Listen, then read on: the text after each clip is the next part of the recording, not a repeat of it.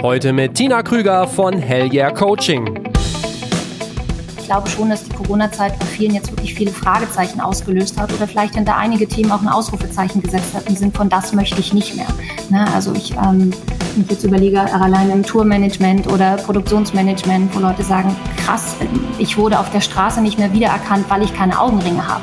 Und, ähm, und das sind natürlich schon so Sachen, wo man sagt, ja, okay, die Branche hat natürlich einen Impact. Herzlich willkommen beim Redfield Podcast mit Alexander Schröder. Ich freue mich heute, Tina Krüger am Redfield Podcast begrüßen zu dürfen, der in Partnerschaft mit Ticketmaster entsteht. Tina arbeitete in den letzten 20 Jahren in leitenden Positionen in der Musikbranche, war unter anderem Head of Booking bei Carsten Janke und Director Human Resources bei Live Nation äh, GSA und Dreamhouse. Und jetzt ist sie als Coach selbstständig und hier im Podcast. Ich freue mich drauf. Hi, Tina. Hallo Alex, du glaubst ja gar nicht, wie sehr ich mich freue, hier zu sein. Vielen lieben Dank für die Einladung. Ja. Sehr, sehr gerne. Und äh, wie bei jedem Gast, äh, du kennst das, äh, wenn du den Podcast kennst, frage ich, wie ging es bei dir los? Äh, welchen musikalischen Background hast du, wenn ich das richtig gesehen habe, in Kombination mit Musikbusiness? Äh, Hip-Hop. Ja, witzigerweise, ne? Und ich bin eigentlich in meiner Jugend voll das Indie-Kind gewesen. Also ich war so, ich war so rote Haare, Korthose, Unterhemd und immer Doc Martens am Start. Ähm, und habe dann während des Studiums irgendwann gesagt, Mensch, in den Semesterferien möchte ich irgendwie was machen und irgendwie gern was Kreatives. Also in der Musikbranche und ich habe mich dann auf Praktikas beworben ähm, und hatte zwei zur Auswahl, einmal Metal und einmal Hip-Hop. dann habe ich gesagt, hm, was nehme ich denn da? so richtig Indie und habe mich dann für Hip-Hop entschieden. Und ich glaube, das war eine ganz grandiose Entscheidung, weil ich dann in einem ganz, ganz tollen Umfeld gelandet bin. Und ähm, immer noch das kleine rothaarige Korthosen Doc Martens äh, Kiddo dort war, aber halt ähm, in dem Umfeld von irgendwie ganz vielen tollen damaligen äh, Hip-Hop-Künstlern. Und das war echt grandios. Ja. Und was hast du da genau gemacht? In was für ein Umfeld bist du geraten? Genau, geraten, nein, zum Glück nicht geraten, sondern ich war damals, das hieß damals Hip-Hop-Büro Berlin, ähm, heute wahrscheinlich bekannter äh, unter dem ganzen Bereich, den Ronny Bolt äh, unter sich hat ähm, oder jetzt leitet. Und genau, ich bin damals, habe ich dort angefangen als Praktikantin und Domestic Hip Hop funktionierte Anfang der 20, äh, 2000 natürlich extrem gut. Ähm, und ich habe dann irgendwie schneller, als ich denken konnte, die ähm, Promotion-Abteilung übernommen ähm, und habe dann für oh, viele ja. Domestic-Künstler äh, und Künstlerinnen ähm, denen dann äh, Sendereisen organisiert für Fernseh und Radio und deren Pressearbeit gemacht und ähm, ja, Brand Corporations und alles Mögliche.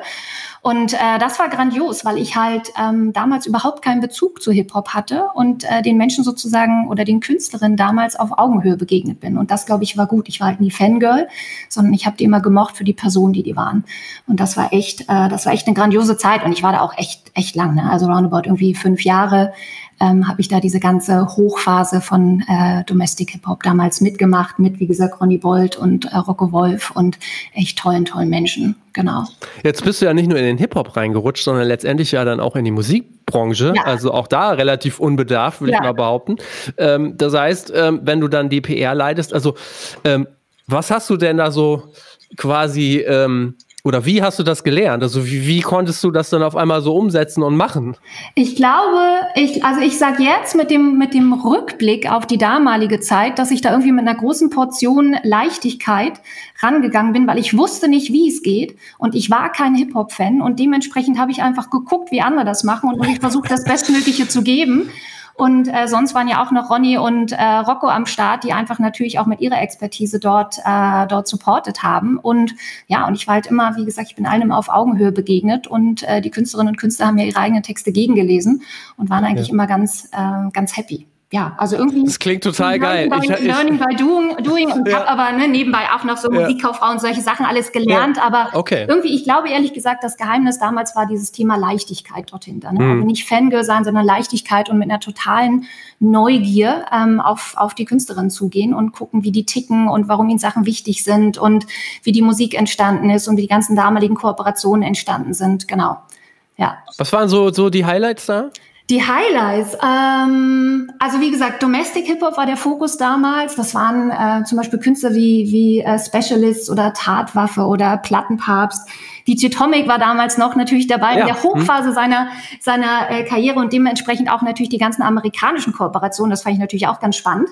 Ähm, genau, und ich habe im Booking mit reingeschnuppert und habe hier und da ähm, Konzert, ähm, äh, also Konzertreisen ähm, natürlich mit organisiert, aber auch Partys und wie gesagt, das ganze Thema äh, Sendereisen fand ich halt total spannend. Ne? Und ja. ich glaube, was was die damaligen Künstlerinnen an mir immer geschätzt haben, war die Tatsache, dass ich halt total unaufgeregt war. Also wie gesagt, halt kein Fangirl war und mit denen gefühlt jedes Wochenende zu Jam FM damals gefahren bin und irgendwelche Hip-Hop-Sendungen aufgenommen habe und, äh, und irgendwie gesagt habe, wenn ich, äh, wenn ich irgendwie sage, keine Ahnung, wir fahren 14 Uhr los, dann bin ich halt 14 Uhr losgefahren, egal ob die im Auto saßen oder nicht.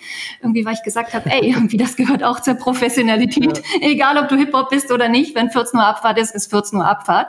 Und ähm, genau, das kam eigentlich ganz gut an, weil man sich da auf so einem professionellen Level dann begegnet ist. Genau. Okay. Und als Hip-Hop dann ähm, für dich sozusagen Geschichte war oder ja. zumindest du dann das Kapitel abgeschlossen hast. Wie ging es für dich weiter?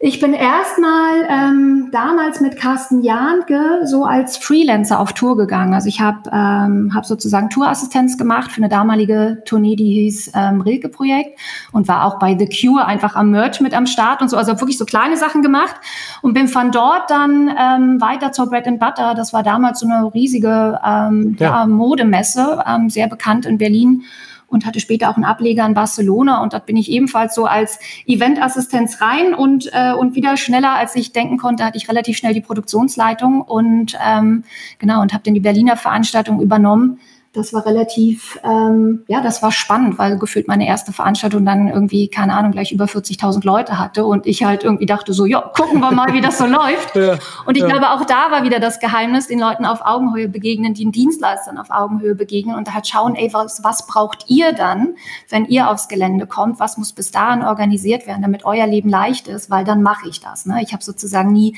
Ego mit im Spiel gehabt, sondern immer dieses auf Augenhöhe und ich glaube, das war echt damals grandios und mein ähm, das große Finale bei der Bread and Butter war dann damals ähm, die ja die letzte oder erste Veranstaltung im Berliner Kraftwerk, äh, was man ja heute noch kennt, irgendwie so eine Knaller-Location für Ausstellungen und auch für Konzerte. Und da habe ich sozusagen mit einem ganz tollen Team damals die allererste Veranstaltung drin gemacht und das war ziemlich heftig, weil jeder, der sich mit Produktion auskennt, weiß, es wäre grandios, wenn da irgendwie Wasser, Strom und irgendeine Form von Sicherheit ist. Das war alles nicht vorhanden, aber dafür irgendwie 20 Zentimeter Taubenkacke. Und das oh. war sozusagen der Inbegriff dieser Location.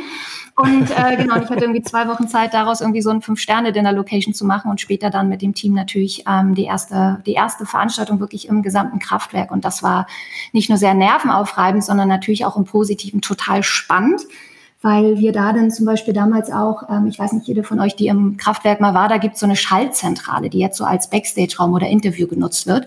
Und die haben wir damals aufgebrochen, weil wir einfach nur eine Abkürzung gesucht haben von einer Ebene in die andere. Und das war wirklich so ein bisschen äh, Stranger Things mäßig, weil man da in so eine Welt reingekommen ist, wo irgendwie noch Kaffeebecher standen und Unterlagen und Ach. Schreibtischstühle und das sah irgendwie aus, als ob man einfach nur ein paar Jahrzehnte in der Zeit zurückgereist ist. Und äh, genau, und das war, das weiß ich noch, das war total freakig und blieb uns total in Erinnerung. Und jetzt, jetzt jedes Mal, wenn ich im Kraftwerk bin, muss ich in diesen Raum reingehen, weil ich denke so, wow, krass, wir waren gefühlt nach vielen, vielen Jahren die Ersten, die, das, die die Tür aufgebrochen haben, um einfach nur eine Abkürzung zu finden.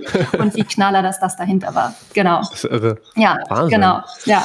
Irre Geschichte, aber du hast schon eben erzählt, du warst als Freelancer ähm, auch bei Carsten Janke dann schon unterwegs ja. und bist dann aber auch später fest ins Booking ja, bei Carsten Janke genau. Gekommen. Genau, ich habe ja damals noch in Berlin gelebt und habe eigentlich die ganze Zeit schon gesagt, gesagt, also mein, alle Berührungspunkte, die ich sozusagen mit der Carsten Janke Konzertagentur hatte, die waren einfach immer grandios.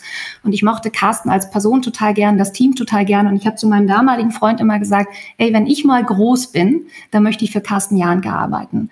Genau. Und wie ich gerade eben erwähnt habe, der Job bei der Bread and Butter war halt wirklich, wirklich heftig. Ne? Also das war wirklich, äh, das so. waren dann, das waren heftige Schichten und äh, heftige Verantwortung. Und, ähm, und irgendwann habe ich gesagt, ich möchte das nicht mehr, weil ich glaube, das ist nicht gesund, weil ich war damals irgendwie Mitte 20. Also das ist, äh, glaube ich, kein Lebensentwurf äh, gewesen, zumindest nicht für mich.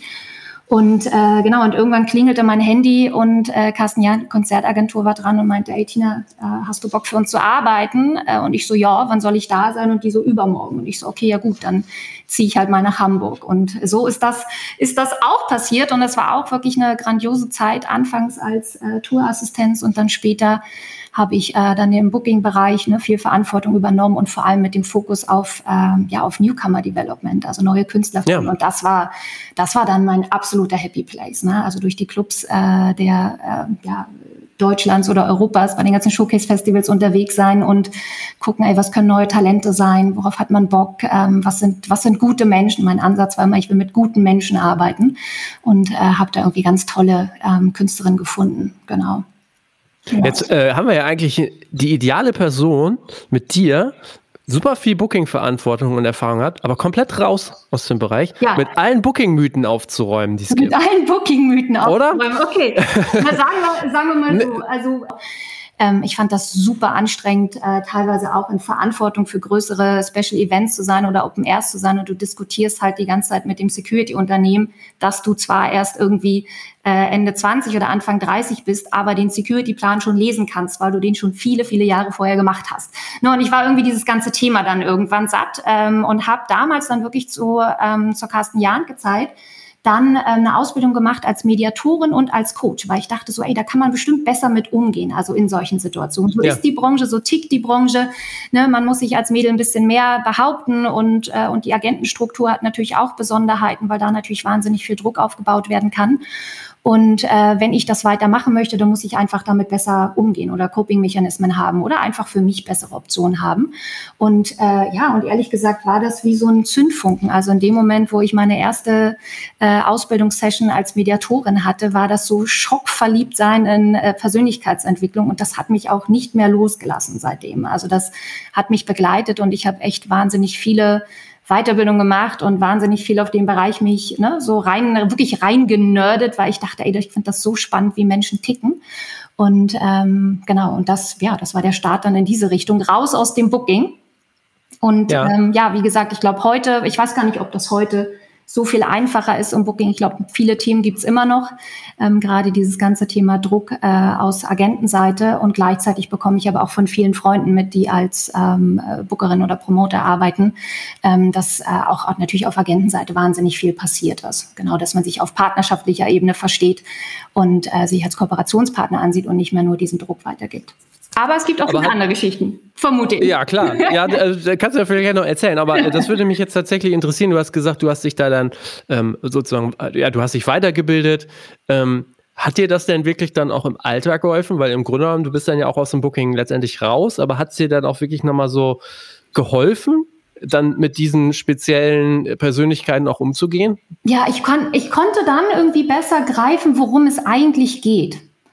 Und, mhm. ähm, und ich glaube, wer mich kennt und gerade auch in der Zusammenarbeit wirklich in so emotionalen Umfeldern, ähm, der weiß, dass ich immer eine Person bin, die irgendwie dann sagt, so, okay, sachlich betrachtet, worum geht es hier wirklich?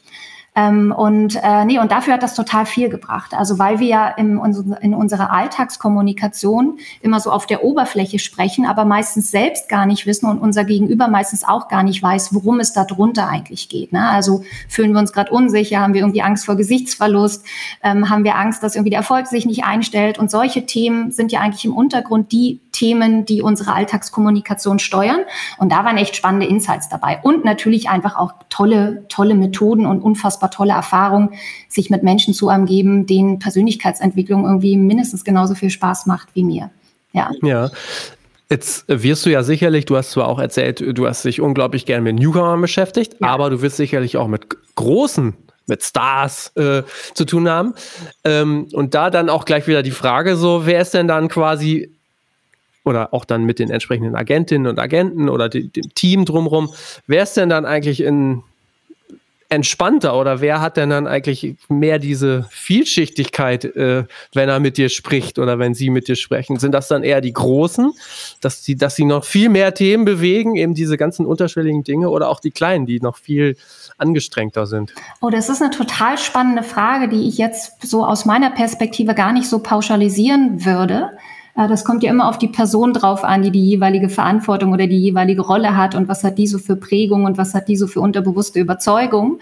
Und, ähm, und dann kommt es halt total drauf an, wenn dir gegenüber jemand ist, der eine Person, der Macht total wichtig ist, dann wird sie anders mit dir verhandeln als eine Person, der Harmonie total wichtig ist. Ne? Und deswegen würde ich es von den Personen abhängig machen. Ich persönlich habe ähm, äh, mit ganz tollen großen Künstlern arbeiten dürfen, aber sozusagen eher zuarbeiten damals. Das war bei Peter Gabriel oder bei The Cure oder so. Und das waren halt Künstler, die ich selbst gehört habe, die ich knaller fand mit einem ganz tollen jeweiligen Umfeld. Ähm, ich selbst in meinem Bereich wirklich New Artist Development äh, habe mich immer in skandinavische Künstlerschock verliebt. Das war irgendwie, da war so mein Happy Place äh, und da habe ich wirklich nicht nur Künstlerinnen und Künstler, sondern vor allem auch Managements und Agenten getroffen, mit denen ich irgendwie gleich direkt ja geklickt habe. Also das hat immer funktioniert und dementsprechend war meine Ausprägung oder meine Ausrichtung dann wirklich viel auf dem skandinavischen Markt und ich habe keine Ahnung damals die äh, Müll mitentdeckt und äh, Reptile Youth. Äh, heute kennt man die wahrscheinlich gar nicht mehr, aber da dann auch wirklich mit ins Management reingegangen und europaweit gebucht und so und das war wirklich einfach, weil weil das Personen waren, mit denen ich sehr sehr ja, sehr, sehr connected habe. Genau. Aber ob jetzt die Zusammenarbeit mit, äh, mit Agenten äh, von großen oder kleineren Bands äh, pauschalisiert einfacher oder schwerer ist, das wage ich nicht zu sagen, weil ich glaube, das ist wirklich abhängig, wie sind die geprägt, was haben die für ja. Muster, was triggert die in ihrem Leben, weil dementsprechend gehen die dann auch auf Partnerschaften und Kooperationen okay. zu. Genau. Um nochmal so kurz, ne? Ich hatte ja gesagt, so den einen oder anderen Mythos, also vielleicht nochmal so den einen oder anderen Background zu kriegen für viele, die hier zuhören, ist das ja auch interessant. So mal rückblickend, was waren so die wichtigsten Dinge, wenn du gesagt hast, ey, mit äh, den Bands, mit den Künstlerinnen und Künstlern möchte ich gern zusammenarbeiten. Klar, die Musik, das muss immer passen. Ja. Was, und was war da noch wichtig? Für mich, also für mich dieses Thema Ehrlichkeit und, und Loyalität, äh, das war für mich immer wahnsinnig wichtig. Ähm, und ähm, auch eine, eine Offenheit für, für Feedback. So, also ich habe ähm, ja. gerade mit den mit den kleinen Bands, die ich mit aufgebaut habe, war ich ja viel selbst auf Tour oder wie gesagt dann später auch mit dem Management. Und, ähm, und da haben wir wirklich alle Shows ausgewertet. Da haben wir wirklich ehrlich uns Feedback gegeben und, äh, und das war grandios. Und für mich natürlich die tollsten Momente. Ich war halt bei jeder Show natürlich immer im Publikum, habe am FOH gestanden äh, und habe eigentlich oftmals gar nicht auf die Bühne geguckt, sondern mich eigentlich nur im Publikum umgeschaut. Wie sind dort die Reaktionen, um das dann danach mit der Band zu teilen? Ey, wie ist die Setlist? Wie sieht's aus? Ne? Worauf reagieren die Menschen? Was finden die toll? Wovon wollen die mehr? Wovon wollen die weniger? Und wenn ich es mir dann richtig noch geben wollte, habe ich mich danach an einen Merch-Stand äh, gestellt ja. und in die die Schlange mit reingestellt und einfach so getan, als ob ich irgendwie ein Shirt oder eine, eine Platte oder so kaufen will. Und äh, habe mir dann angehört, ähm, was, die, was die Zuschauer sich erzählen. Und äh, das waren natürlich immer tolle Insights, die äh, die Künstlerinnen ja nicht mitbekommen, wenn sie gerade Backstage sind. Genau. Und ja. deswegen war wirklich immer diese totale Offenheit. Und äh, gerade mit meinen skandinavischen Bands, äh, die waren auch, also die haben auch gefühlt immer bei, bei uns zu Hause in der Wohnung gepennt und wir haben Weihnachtsessen gekocht und äh, wir haben irgendwie viel Zeit miteinander verbracht. Ich hatte bei denen in Kopenhagen ein Zimmer in der Wohnung und so. Also das war, das war wirklich sehr, sehr close und äh, dementsprechend aber natürlich auch ähm, sehr, sehr committed. Also ne, wir waren, wir haben uns immer jeder, jeder auf die andere Seite committed und dann ist man da durch dick und dünn gegangen und hat aber auch mit jeder Veröffentlichung und mit jedem Konzert gelitten. Und äh, wenn ich dann einen Anruf bekommen habe, hier, keine Ahnung, in Paris sind irgendwie nur 17 Leute oder in, keine Ahnung, Madrid die komplette Backline und die kompletten Backtracks sind verloren gegangen, dann blutet einem auch wirklich das Herz, wenn man sagt, oh Gott, man weiß mhm. wirklich, wie sich das anfühlt, jetzt die jeweilige Künstlerin zu sein oder der Künstler. Genau. Okay.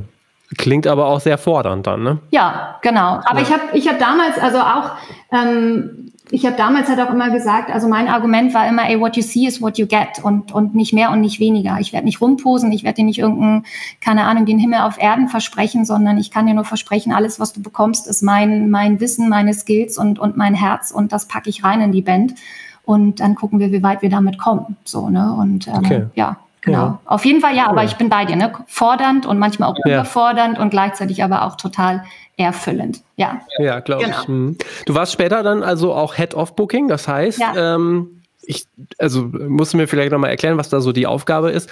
Äh, aber ich denke auch viel äh, Personalverantwortung und auch sicherlich eine gewisse wirtschaftliche Verantwortung, die man dann innehat.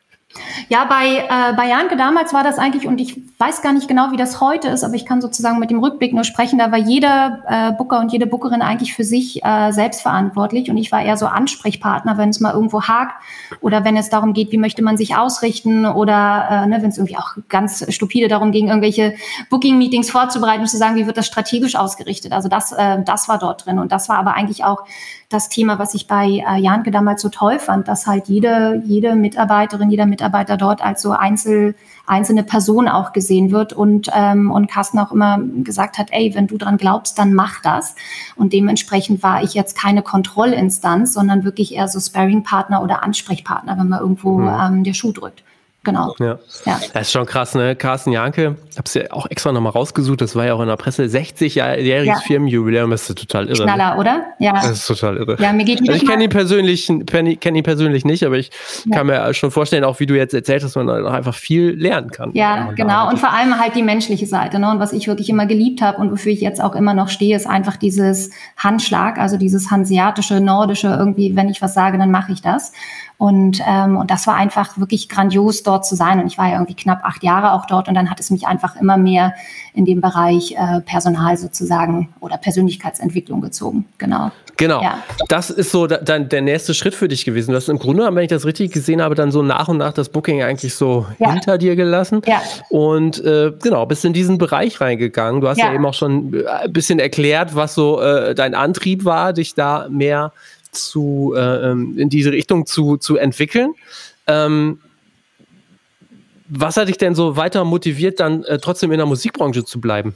Ich glaube, die Tatsache, dass ich ähm, die Branche manchmal von außen so ein bisschen skeptisch betrachte und gleichzeitig aber halt die ähm, Charaktere in dieser Branche halt liebe, die, äh, die Politik, die teilweise dort abgeht, die Dynamiken, die es dort gibt.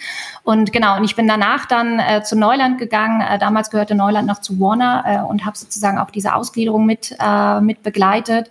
Und Christian ähm, Gerlach wirklich ähm, hat dann gesagt, ey Tina, wenn du Personal machen willst, dann go for it. Ne? Und äh, war sozusagen die erste Person, die gesagt hat, ey, let's, let's give it a try. Ähm, du, du erzählst da die ganze Zeit von deinem Coaching und wie Menschen ticken und wie Gehirn funktioniert und, ähm, und äh, lass uns das mal machen. Und dann haben wir die Stelle gesplittet und haben, äh, zum einen habe ich sozusagen Brand-Events gebucht und Corporate-Events und äh, auf der anderen Seite dann den ganzen Bereich Human Resources mit übernommen und halt immer mehr gemerkt, wie viel Spaß mir das macht. Also wie, wie, wie sehr ich das mag und wie, ja, wie sehr ich es auch nicht mehr mag, äh, Shows zu buchen.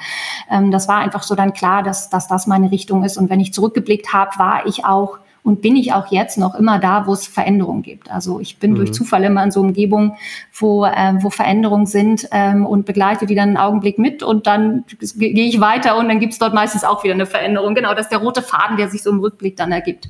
Genau. Ja. Was sind denn so, also Human Resources ist was, das kennt man so als Begriff. Ja. Füll das mal so ein bisschen mit Leben. Also was bedeutet das denn dann äh, oder hat das bedeutet deiner Tätigkeit? Also was waren so die wichtigsten Aufgaben?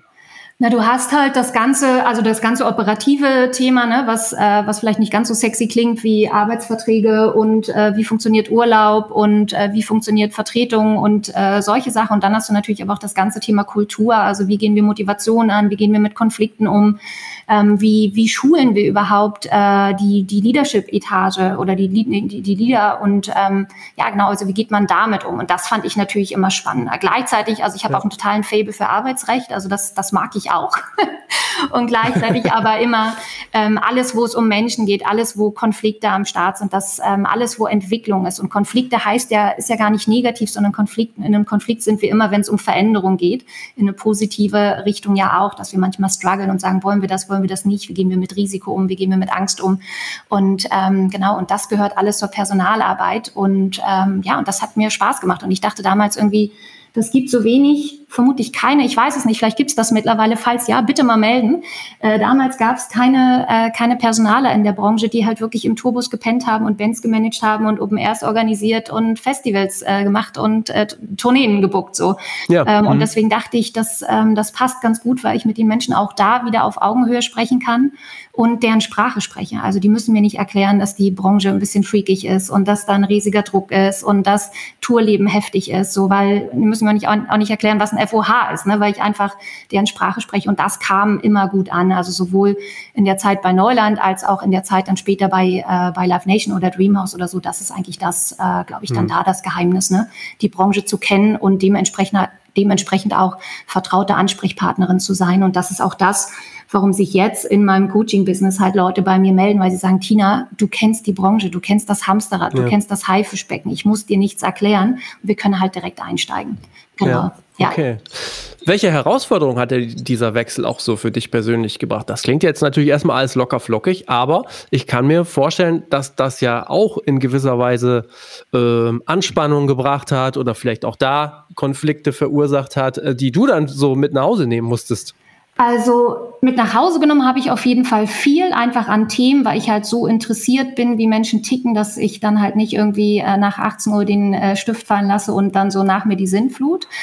Ähm, was ich sehr spannend fand, war, äh, war zum Beispiel immer ähm, in Unternehmen darzustellen, dass ein Mensch, äh, also ich in dem Moment, ganz unterschiedliche Perspektiven oder auch Meinungen zu Themen haben kann. Also ich als Angestellte habe eine andere, ne, andere Sichtweise als äh, ich als Coach oder ich als äh, Director HR. Und da habe ich gemerkt, das war teilweise herausfordernd, weil wenn du dich mit Persönlichkeitsentwicklung nicht auskennst, was auch, also was man auch nicht muss, ähm, dann, dann versteht man nicht, dass eine Person, die physisch vor dir sitzt, aber drei komplett konträre Meinungen haben kann, einfach basierend auf der Rolle, aus der man heraus antwortet oder aus der Perspektive heraus, aus der man antwortet.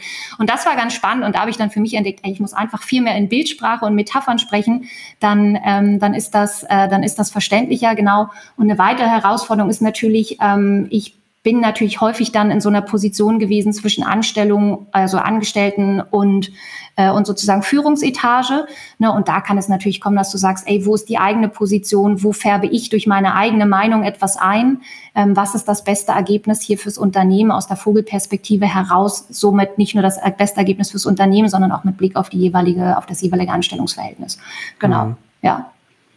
Im Prinzip ist es ja so, dass jeder oder äh, jede, die Angestellte haben, äh, in gewisser Weise das ja machen, Human Resources, also auch mhm. mit verantworten sozusagen. Auf jeden Fall. Jetzt wäre so die Frage, es gibt ja dann noch viele kleinere Indie-Agenturen oder Indie-Firmen oder wie auch immer. Ab welcher Größe würdest du denn auch so mit deiner Erfahrung jetzt empfehlen, dass man sagt, ey, ah, da, da musst du einmal jetzt mal jemanden hinsetzen, der das so in Vollzeit oder in Teilzeit oder also auch wirklich so eine extra Stelle äh, für schaffen? Oh, das ist eine sehr, sehr spannende Frage, weil ich glaube, da gibt es eine Antwort äh, vor Corona und nach Corona.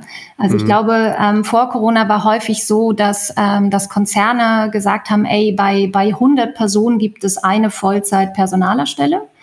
Ähm, das finde, das empfinde ich als zu wenig, aber das hat auch damit zu tun, weil ich das äh, immer mag, Konflikte frühzeitig anzugehen oder auch generell Entwicklung frühzeitig anzugehen, damit man in dem Moment, äh, wo es knallt oder wo man es braucht, schon, äh, schon am Start ist mit den ganzen Kompetenzen und ähm, solchen Sachen. Aber nach Corona, ähm, glaube ich, kann man gar nicht früh genug damit anfangen. Und ich glaube, dass viele Unternehmen, auch jetzt nicht nur in der Kreativbranche, sondern auch generell, ähm, unterschätzen, ähm, wie wichtig da der Faktor äh, Personal gerade ist, wie wichtig der Faktor Vertrauen ist, Entwicklung ähm, und ja und und ähm, ob ich mich in dem Unternehmen sehe, weil es, weil das Unternehmen mich überhaupt sieht. Und ähm, dementsprechend, ähm, es gibt viele Unternehmen, die sagen, ach, das macht die Person vom, äh, vom Office Management, die macht einfach so ein bisschen Personal und stellt mal so einen Obstkorb hin. Ich glaube, das reicht heutzutage nicht mehr aus. Ähm, und gleichzeitig reicht, reicht es auch nicht aus, wenn man sagt, ey, man hat eine Vollzeitpersonalstelle, aber diese macht die ganze Zeit nur Arbeitsverträge und Urlaube. Dann ist es irgendwie eine administrative Stelle, die hat halt nichts mit Strategie und auch nichts mit Entwicklung zu tun, ähm, sondern für, glaube ich, richtige Personalarbeit braucht es ähm, nicht nur unfassbar viel Fachwissen, sondern vor allem auch ich glaube, im amerikanischen Sektor wird halt einfach komplett auf Coaches gerade gesetzt, die einfach wirklich das Thema Konflikte und äh, Veränderungen in Menschen, mit Menschen, in Unternehmen angehen können. Genau. Mhm. Deswegen glaube ich, kann man nicht früh genug starten. Und wenn man sich, äh, wenn Unternehmen sagen, ey, ich habe das Budget dafür nicht für eine Teilzeit- oder Vollzeitstelle, ey, dann holt euch externen Export, äh, äh, Support, dann holt ja. euch, äh, dann holt euch temporär Leute dazu oder bucht hin und wieder mal jemand oder macht irgendwelche Workshops. Aber ähm, ich würde heutzutage nicht mehr unterschätzen, wie äh, wichtig dieses Thema ist und wie schnell wirklich Personal verloren geht, äh, wenn sie sich nicht gesehen fühlen oder nicht entwickelt fühlen. Genau. Glaube ich. Das ist nochmal ein ganz gutes Thema. Ich hatte auch gesehen, dass du bei der CO Pop da ähm, äh, mit drüber diskutiert hast. Ja. Ähm, Recruiting beziehungsweise Fachkräftemangel und halt so Mangel an Arbeitskräften ist ja eigentlich nicht nur in der Musikbranche, ist ja, ja. überall eigentlich so. Ja. Ähm, wie ist denn so mit deiner Erfahrung, auch so dein, dein Blick jetzt gerade drauf? Sind denn Jobs in der Musikbranche weiterhin attraktiv? Was müssen Unternehmen dafür tun? Oder lebt die Musikbranche einfach nur von diesem Ruf, huhu, Stars und äh, Bühne? Stars und Sternchen. Also ja. ich mein aus mein Eindruck von außen, ähm, ne, weil ich bin jetzt sozusagen nicht mehr akut in der Branche drin alltäglich, aber ich arbeite mit sehr vielen innerhalb der Branche. Also entweder Privatpersonen, die sich melden und den Job wechseln wollen oder da gerade irgendwie strugglen ähm, oder auch natürlich Unternehmen, die jetzt sagen, sie wollen, äh, ne, sie wollen damit äh, ja mit Persönlichkeitsentwicklung und Leadership rangehen. Ähm, ich habe viele Unternehmen getroffen, die sagen, du, wir haben irgendwas zwischen 20 und 40 Prozent unseres Personals verloren in Corona-Zeiten. Teilweise komme ich mir vor, als ob ich so eine Arbeitsvermittlung aufmachen könnte, weil ich natürlich zum einen weiß, ja. welche Unternehmen suchen und auf der anderen Seite natürlich auch viele Insights habe, wer gerade wechseln möchte oder wer ne, auch generell aus der Branche raus möchte.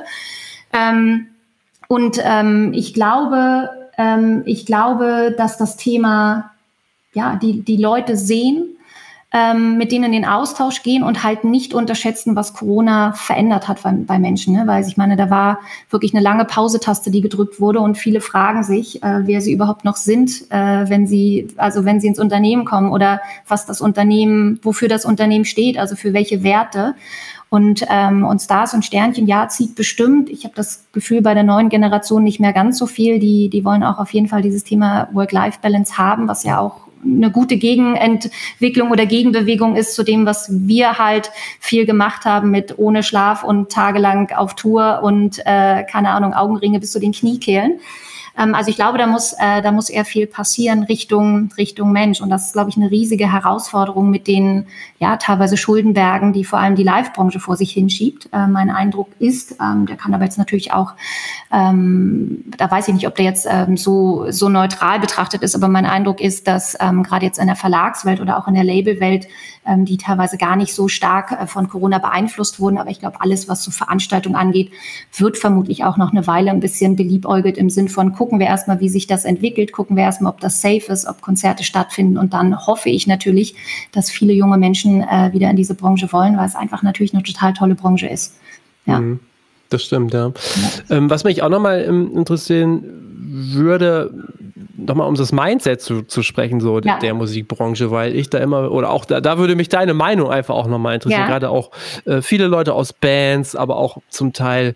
Die, die Musikbranche ist ja so eine komische, ähm, ich hatte es auf LinkedIn geschrieben, so eine komische, altmodisch, neumodische Branche. Da kommt ja irgendwie so alles zusammen. Das eine ist total altmodisch, das andere ist total, total hip und modern.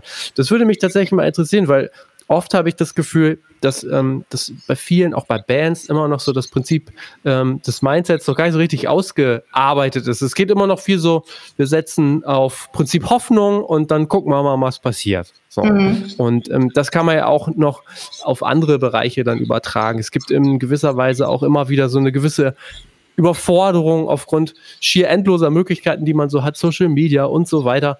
Und ähm, wie würdest du denn so, das ist natürlich allgemein schwer zu sagen, aber vielleicht kannst du doch nochmal so, oder vielleicht können wir so den Einstieg finden. Mindset so in der, in der Musikbranche bei Bands, glaubst du, da hat sich in den letzten 20 Jahren was getan? Oh, das ist eine ganz schwierige Frage für mich, weil ich ja auch schon so lange raus bin und nicht mehr direkt mit Bands arbeite. Ich glaube, das, was ich ähm, ich glaube, das, was ich so mitbekomme, ähm, gerade aus der jüngeren Generation, ist halt wirklich dieses, ey, wir haben, wir dürfen den Faktor Mensch nicht aus dem, aus den Augen äh, verlassen, äh, aus den Augen verlieren. Ähm, und ähm, aber ob da jetzt wirklich so ein Riesenshift stattgefunden hat, das weiß ich nicht. Ich höre halt viele, ähm, viele Agenturen und viele Unternehmen natürlich darüber diskutieren. Ähm, ich feiere jede, jede Firma ab, jede Person, die, die sagt, ey, wir wollen an uns oder ich will an mir arbeiten. Ähm, und äh, bei mir ist zum Beispiel auch so, wenn ich mit Leadership Coaching arbeite, dann heißt das bei mir immer Self-Leadership, weil wenn ich selbst nicht weiß, wie ich ticke, wenn ich selbst nicht weiß, was mich unterbewusst antreibt oder, oder umtreibt, äh, dann werde ich äh, nie in eine vernünftige Leadership-Rolle äh, steppen können. Und, ähm, und das merke ich, das kommt bei Unternehmen aber gerade sehr gut an. Also wirklich eher dieses Reflektierende, dieses, ey, wie, wie bin ich selbst, wie wollen wir sein, äh, ne? haben wir sowas wie eine Vision? Ähm, oder haben wir eigentlich gefühlt äh, nur Ziele, also sprich die Tourneen auf die, ähm, äh, auf die Bahn bringen und dann sind die Tourneen vorbei und alle schauen sich so ein bisschen verstohlen in die Augen und sagen, und was nun? Also ich glaube, dass es äh, in Unternehmen momentan gerade auch teilweise größere Ziele und größere Werte braucht, um äh, eine Identifikation hinzubekommen. Aber das gar nicht nur auf die Konzertbranche, sondern ich glaube, das ist einfach auch in vielen mhm. anderen äh, Unternehmen gerade wirklich ein Riesending. Und eine sehr gute Freundin von mir, die arbeitet zum Beispiel in einem total konservativen Unternehmen. Und äh, wenn die mir jetzt erzählt, was die in der Corona-Zeit wirklich raketenmäßig für Veränderungen dort äh, gemacht haben, dann sage ich, da kann sich jedes Musikunternehmen was von abschneiden, weil ähm, das ist eines der konservativsten Unternehmen und die sind äh, wirklich mittlerweile eine Start-up-Kultur. Äh, und dafür war Corona für diesen Wandel dann natürlich gut, um da einmal so richtig wach zu rütteln. Und die haben sich so mhm. viel Support reingeholt, dass sie gesagt haben, los komm, wenn wir es machen, dann auch richtig. Nicht nur so ein kleines mhm. Pflaster rauf äh, und so tun, als ob, sondern ja. wenn dann richtig genau. Okay. Ja. Gleichzeitig äh, ist es aber auch schon so, dass ich sagen würde, oder zumindest immer vermehrt sehe, du hast ja auch in der Musikwoche darüber gesprochen, dass das Thema mentale Gesundheit ja durchaus auch immer mehr äh, Beachtung und auch äh, Anwendung sozusagen findet. Auf jeden Fall, auf jeden Fall. Also es gibt ja diesen Spruch, ne, ein, ein Hamsterrad sieht von innen auch aus wie eine Karriereleiter und das ist für mich, wenn ich auf die Musikbranche blicke, immer relativ beschreibend, weil, ähm, weil viele halt sozusagen vor sich hin rennen und eigentlich irgendwie gar nicht mehr wissen, in welche Richtung Richtung, also ja geradeaus, aber gar nicht mehr wohin. Ähm, mhm. Und äh, ich glaube schon, dass die Corona-Zeit bei vielen jetzt wirklich viele Fragezeichen ausgelöst hat oder vielleicht hinter einige Themen auch ein Ausrufezeichen gesetzt hat im Sinn von, das möchte ich nicht mehr. Ne? Also ich, ähm, wenn ich jetzt überlege, allein im Tourmanagement oder Produktionsmanagement, wo Leute sagen, krass, ähm, ich wurde auf der Straße nicht mehr wiedererkannt, weil ich keine Augenringe habe. Und, ähm, und das sind natürlich schon so Sachen, wo man sagt, ja, okay, die Branche hat natürlich einen Impact. Ähm, und ja, und ich glaube, dass ein weiteres Thema ist einfach, ähm, die Branche ist natürlich auch so ein bisschen so ein bisschen sexy nach außen. Ne? Also wenn wir uns hm. auf irgendeiner Party vorstellen und sagen, ey, ich bin keine Ahnung XY von, wir setzen halt immer den Namen der Firma dort hinter und haben damit irgendwie alles an Coolness-Werten von dieser Firma automatisch auch auf unserem Charakter drauf. Und da merke ich in den Coachings jetzt, dass viele damit strugglen, ey, wer bin ich dann überhaupt noch, wenn ich nicht mehr ne, XY von und dann welcher Firmenname auch immer kommt. Und das finde ich schon, äh, das finde ich schon spannend. Und gleichzeitig auch Leute, die sagen, ey, ich hatte einen Burnout oder ich habe das Gefühl, ich könnte in einen Burnout rennen. Wie kann ich da präventiv mit umgehen? Wie mache ich Stressmanagement? Wie setze ich Grenzen? Das ist da, das ist da ein riesiges Thema auf jeden Fall. Ja. Mhm. ja. Das ist eigentlich nochmal ganz gute Überleitung zu deiner Person, zum Coaching jetzt. Du hattest ja, glaube ich, schon, wenn ich das richtig gehört habe, auch schon jahrelang so ein bisschen so die, ähm, die Idee, dich selbstständig zu machen. Hast es dann gemacht, hast es sogar gemacht während Corona vor ja, so einem knappen Jahr, wenn der Podcast jetzt rauskommt. Ja. Ähm, warum? Warum Coaching? Warum Hell Yeah? Warum aus dem Angestelltenverhältnis raus? Ja, das ist ähm, also Hell yeah auf jeden Fall. Das ist so amerikanisch, ne, für sowas enthusiastisch Positives. So, ey, wollen wir das machen? Hell yeah auf jeden Fall. Also das war mir ganz wichtig, dass es positiv ist. Ähm, und für mich, also Corona war natürlich auch herausfordernd, ne, weil Personalarbeit plötzlich von, von Personalentwicklung gefühlt äh, auf, auf das Level von Kurzarbeit und Co. gedroppt ist. Und das ist natürlich auch nicht mein Happy Place. Aber was für mich ein riesiger Vorteil war, ich bin ja, ich sage immer, ich bin so bekennender Learnaholic. Also ich äh, schon seit meiner Schule liebe ich, ähm, liebe ich es, äh, mich in bestimmten Bereichen weiterzubilden und Persönlichkeitsentwicklung, wie gesagt, hört halt seit vielen Jahren dazu. Und zu Corona-Zeiten haben halt die ganzen internationalen Unis äh, ihre Pforten digital geöffnet und hatten halt wirklich so once in a lifetime ähm, äh, so Studiengänge und Kurse und Zertifizierungen, die man halt machen konnte, äh, ohne vor Ort zu sein. Und da bin ich ehrlich gesagt komplett frei gedreht und habe äh, und habe letztes Jahr irgendwie alles Mögliche an Harvard-Uni und Oxford gemacht und ganz, ganz äh, krasse Ausbildung in Amerika und Arbeitsrecht studiert und keine Ahnung was. Also wirklich ganz viel im Bereich Leadership, alles im Bereich Mindset. Ähm, und mein Fokus ist immer komplett auf dem amerikanischen Markt, weil der halt einfach positiv und leicht und wahnsinnig tolle Methoden hat. Und ebenfalls in diesem ganzen Zuge äh, habe ich dann eine Ausbildung gemacht als Profilerin. Das ist so eine Art Persönlichkeitsanalyse. Und mhm. eigentlich wollte ich das nur machen, weil ich dachte, ey, dann kann ich mich noch besser im Personalbereich platzieren. Ähm, und in dieser Persönlichkeitsanalyse kam dann bei mir raus, ey Tina, du, du brauchst einen Job mit, mit Sinn und Werten, wo du du sein kannst. Ähm, dir ist Sicherheit gar nicht so wichtig, wie du immer denkst. Äh, und du liebst Unabhängigkeit, du liebst Freiheit. Und der ideale Job für dich ist wirklich ähm, mit Menschen arbeiten, bei Veränderungen, in einer Selbstständigkeit. Und ich war so, okay, looking back, äh, ne, die letzten zehn Jahre hat es irgendwie, äh, Dollar hätte der Zaunpfahl nicht winken können. Also eigentlich habe ich bei jedem Job, den ich gekündigt habe, gesagt, oh, ich glaube, ich mache mich jetzt selbstständig mit Coaching. Und jetzt letztes Jahr im Oktober war dann wirklich so, ey, wenn nicht jetzt, wann dann? Also wenn nicht jetzt in einer Phase, wo so viele Menschen strugglen mit sich, äh, mit dem Job, mit ihrer Identität, mit Konflikten, mit Gesundheit, ähm, wo irgendwie erstmalig auch, glaube ich, in jedes Gehirn dieser Welt der, Wert, der Wert von Gesundheit sich so reingesneakt hat, ähm, war für mich so, ey, ich mache das jetzt. Und wenn, dann gehe ich auch voll rein. Also dann, ne, dann, dann wirklich in die Vollselbstständigkeit und ähm, ja, und zum einen frage ich mich, warum habe ich es nicht schon früher gemacht? Klar, ich weiß, weil ich immer tolle Jobs hatte. Ähm, und gleichzeitig sage ich, ich habe es noch keine einzige Minute auch nur bereut, weil ich bin, bin so happy und ich bin so da, wo ich hingehöre. Und ich arbeite mit so tollen Menschen, mit so tollen Unternehmen. Und ähm, ja, also für mich ist, äh, für mich ist das wirklich alles gerade so ein Hell yeah Leben auch. Ja. Okay. Ja. Das heißt aber, die Personen, mit denen du arbeitest, kommen überwiegend aus der Musikbranche oder ist das wirklich ähm, breit gemischt? Eigentlich, eigentlich würde ich darüber packen eher Kreativbranche. Okay. Ja. Also es hm. sind Leute aus der Musikbranche dabei, natürlich, sowohl Unternehmen als auch äh, Privatpersonen, die sich melden. Ähm, ich habe noch keine einzige Anzeige geschaltet, keine einzige Werbung gemacht. Also es kommt alles auch über Empfehlung, was natürlich toll ist. Super. Ähm, aber ich arbeite auch international sehr viel. Ich habe eine Ausbildung als High Performance Coach, ist die höchste ähm, Coaching-Ausbildung, die man haben kann weltweit. Dementsprechend habe ich auch internationale Kunden, die in komplett anderen Bereichen arbeiten. Ähm, aber ansonsten auch einen großen Fokus wirklich auf Design, auf Mode, auf, äh, ne, auf Fashion, also auf ganz, ganz unterschiedliche Sachen. Ich würde aber sagen, vom Typ her sind das immer Menschen, die, egal wie alt sie auf dem Personalausweis sind, auf jeden Fall jung und fresh im Kopf sind und Bock auf Veränderungen haben. Und äh, genau, und da begleite ich ähm, Personen einfach wirklich in einer kurzen Veränderungsphase oder begleite sie in die Veränderung rein. Ähm, oder ich arbeite auch mit Unternehmerinnen wirklich äh, seit, seit mehreren Monaten, ähm, weil die sagen, ey, ich, ich habe überhaupt keinen Bock auf mein Kopfkino. Ähm, und äh, Tina, du bist meine Sparring-Partnerin im Unternehmen und mit denen mache ich auch wirklich Gespräche über, keine Ahnung, welche Investoren kommen rein oder wie wird die Marke ausgerichtet oder wie soll die Kultur sein, was ist die Vision. Also wirklich an solchen Themen, ja. Ja, jetzt genau. hast du genau. gerade von High-Performance-Coaching gesprochen. Vielleicht ja. kannst du das nochmal kurz erklären, was das bedeutet, High Performance für dich? High Performance, genau. Es gibt, ja, ja, ja es ist ganz spannend. Ich habe die Ausbildung letztes Jahr gemacht und war so huhu und bin damit rausgegangen und habe meinen Freunden das erzählt und die waren alle so, Tina, das hätte ich nie von dir gedacht. High Performance, Leistung, höher, schneller, weiter, das bist du doch ja. überhaupt nicht. Das ist doch gar kein Konzept, hinter dem du stehst. Das hat doch überhaupt nichts mit Menschen zu tun. Und da war ich ganz kurz so ein bisschen so, huch, was ist denn hier los?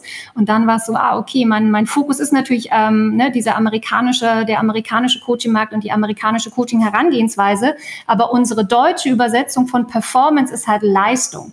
Und das Spannende ist, dass wir, dass viele mit dem Wort Leistung was Negatives verbinden. Und zwar dieses Thema Erschöpfung, Burnout, ich werde nicht gesehen, ich werde nur ausgenutzt und Co.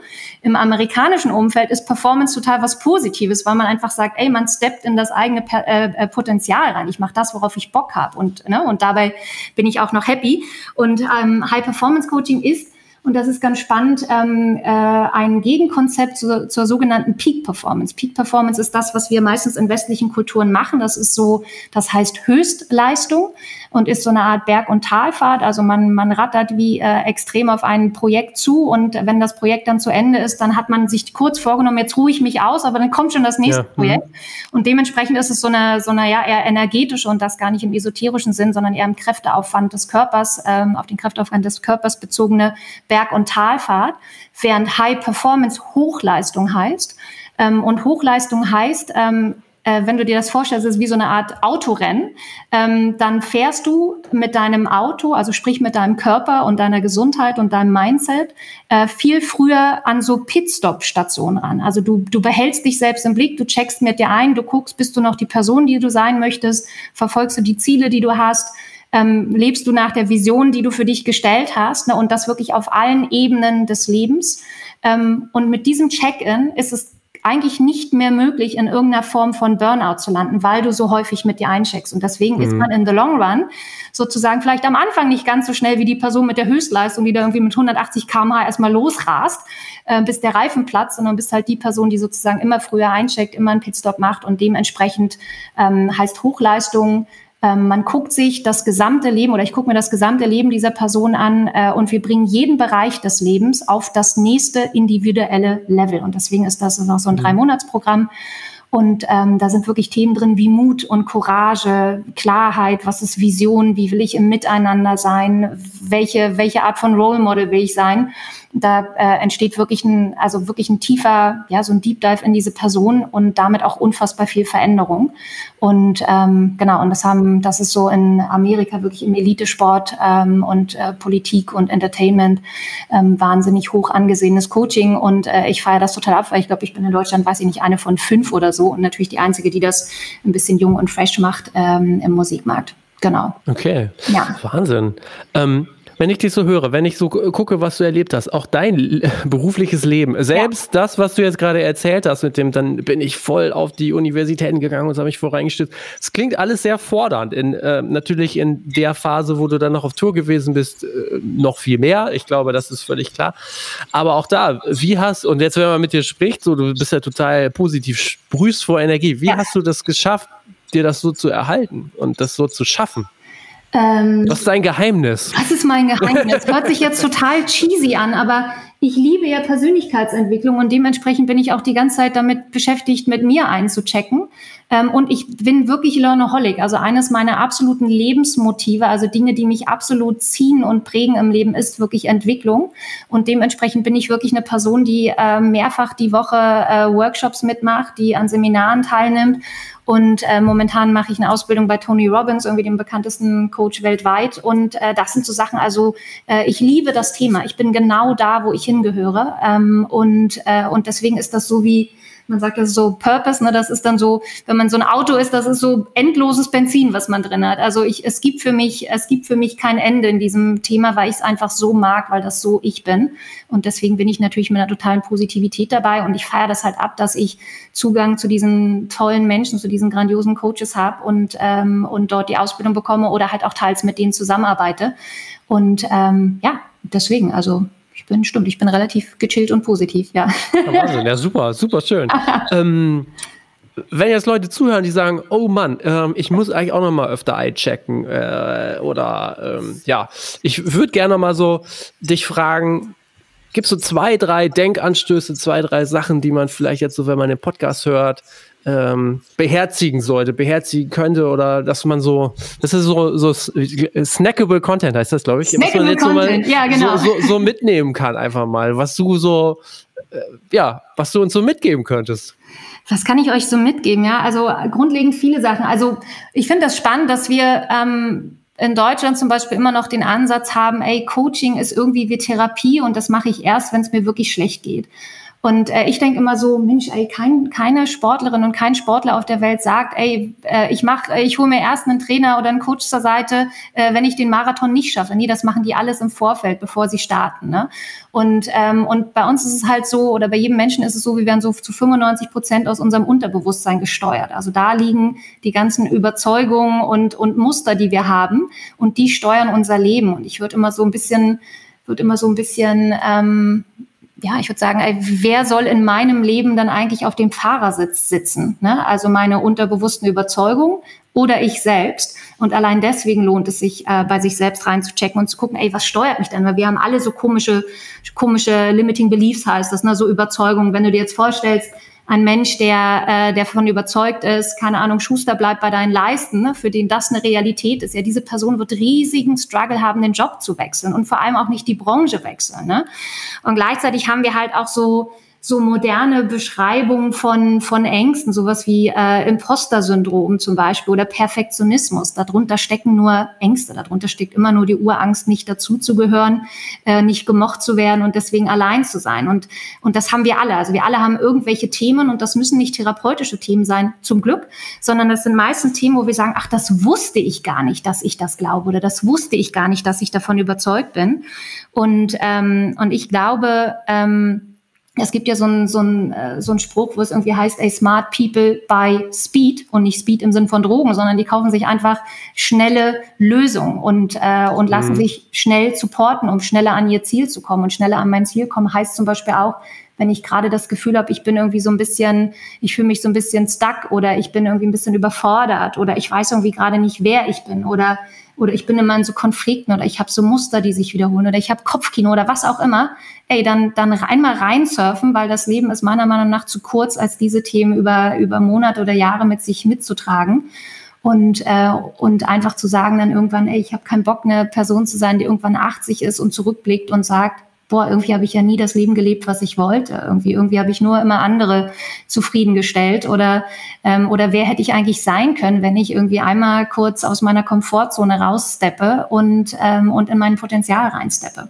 So und das finde ich halt, das finde ich halt grundlegend total spannend, ne? Und und einfach auch zu sagen, auch für sich selbst mal zu definieren, was bedeutet ein erfolgreiches Leben für mich. Ne? Viele sagen, Erfolg hm, ist viel Geld, aber das Spannende bei erfolgreichen Menschen ist häufig, dass sie wahnsinnig viel Geld irgendwann haben und dieses dann in Gesundheit investieren müssen, weil sie darauf halt immer äh, verzichtet ja. haben. Mhm. Genau.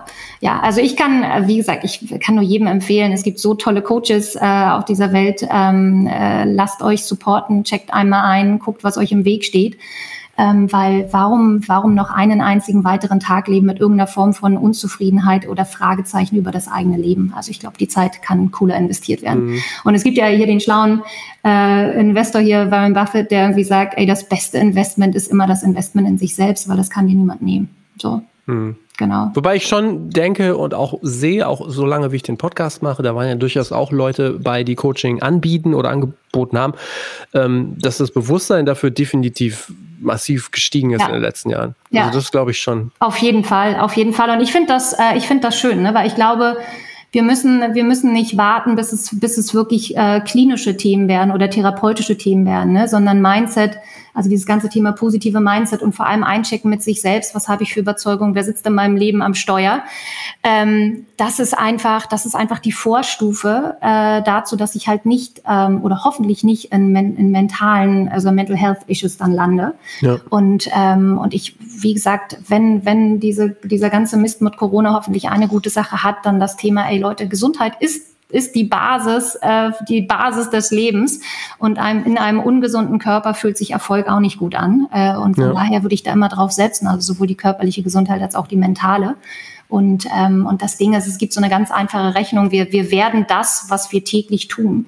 Und äh, wenn du jeden Tag äh, äh, irgendwelchen Mist isst, dann wird das vermutlich sich auf die Gesundheit auszahlen. Und das Ding ist halt, wir schieben Veränderungen immer auf morgen, weil sie so ein bisschen unbequem sind.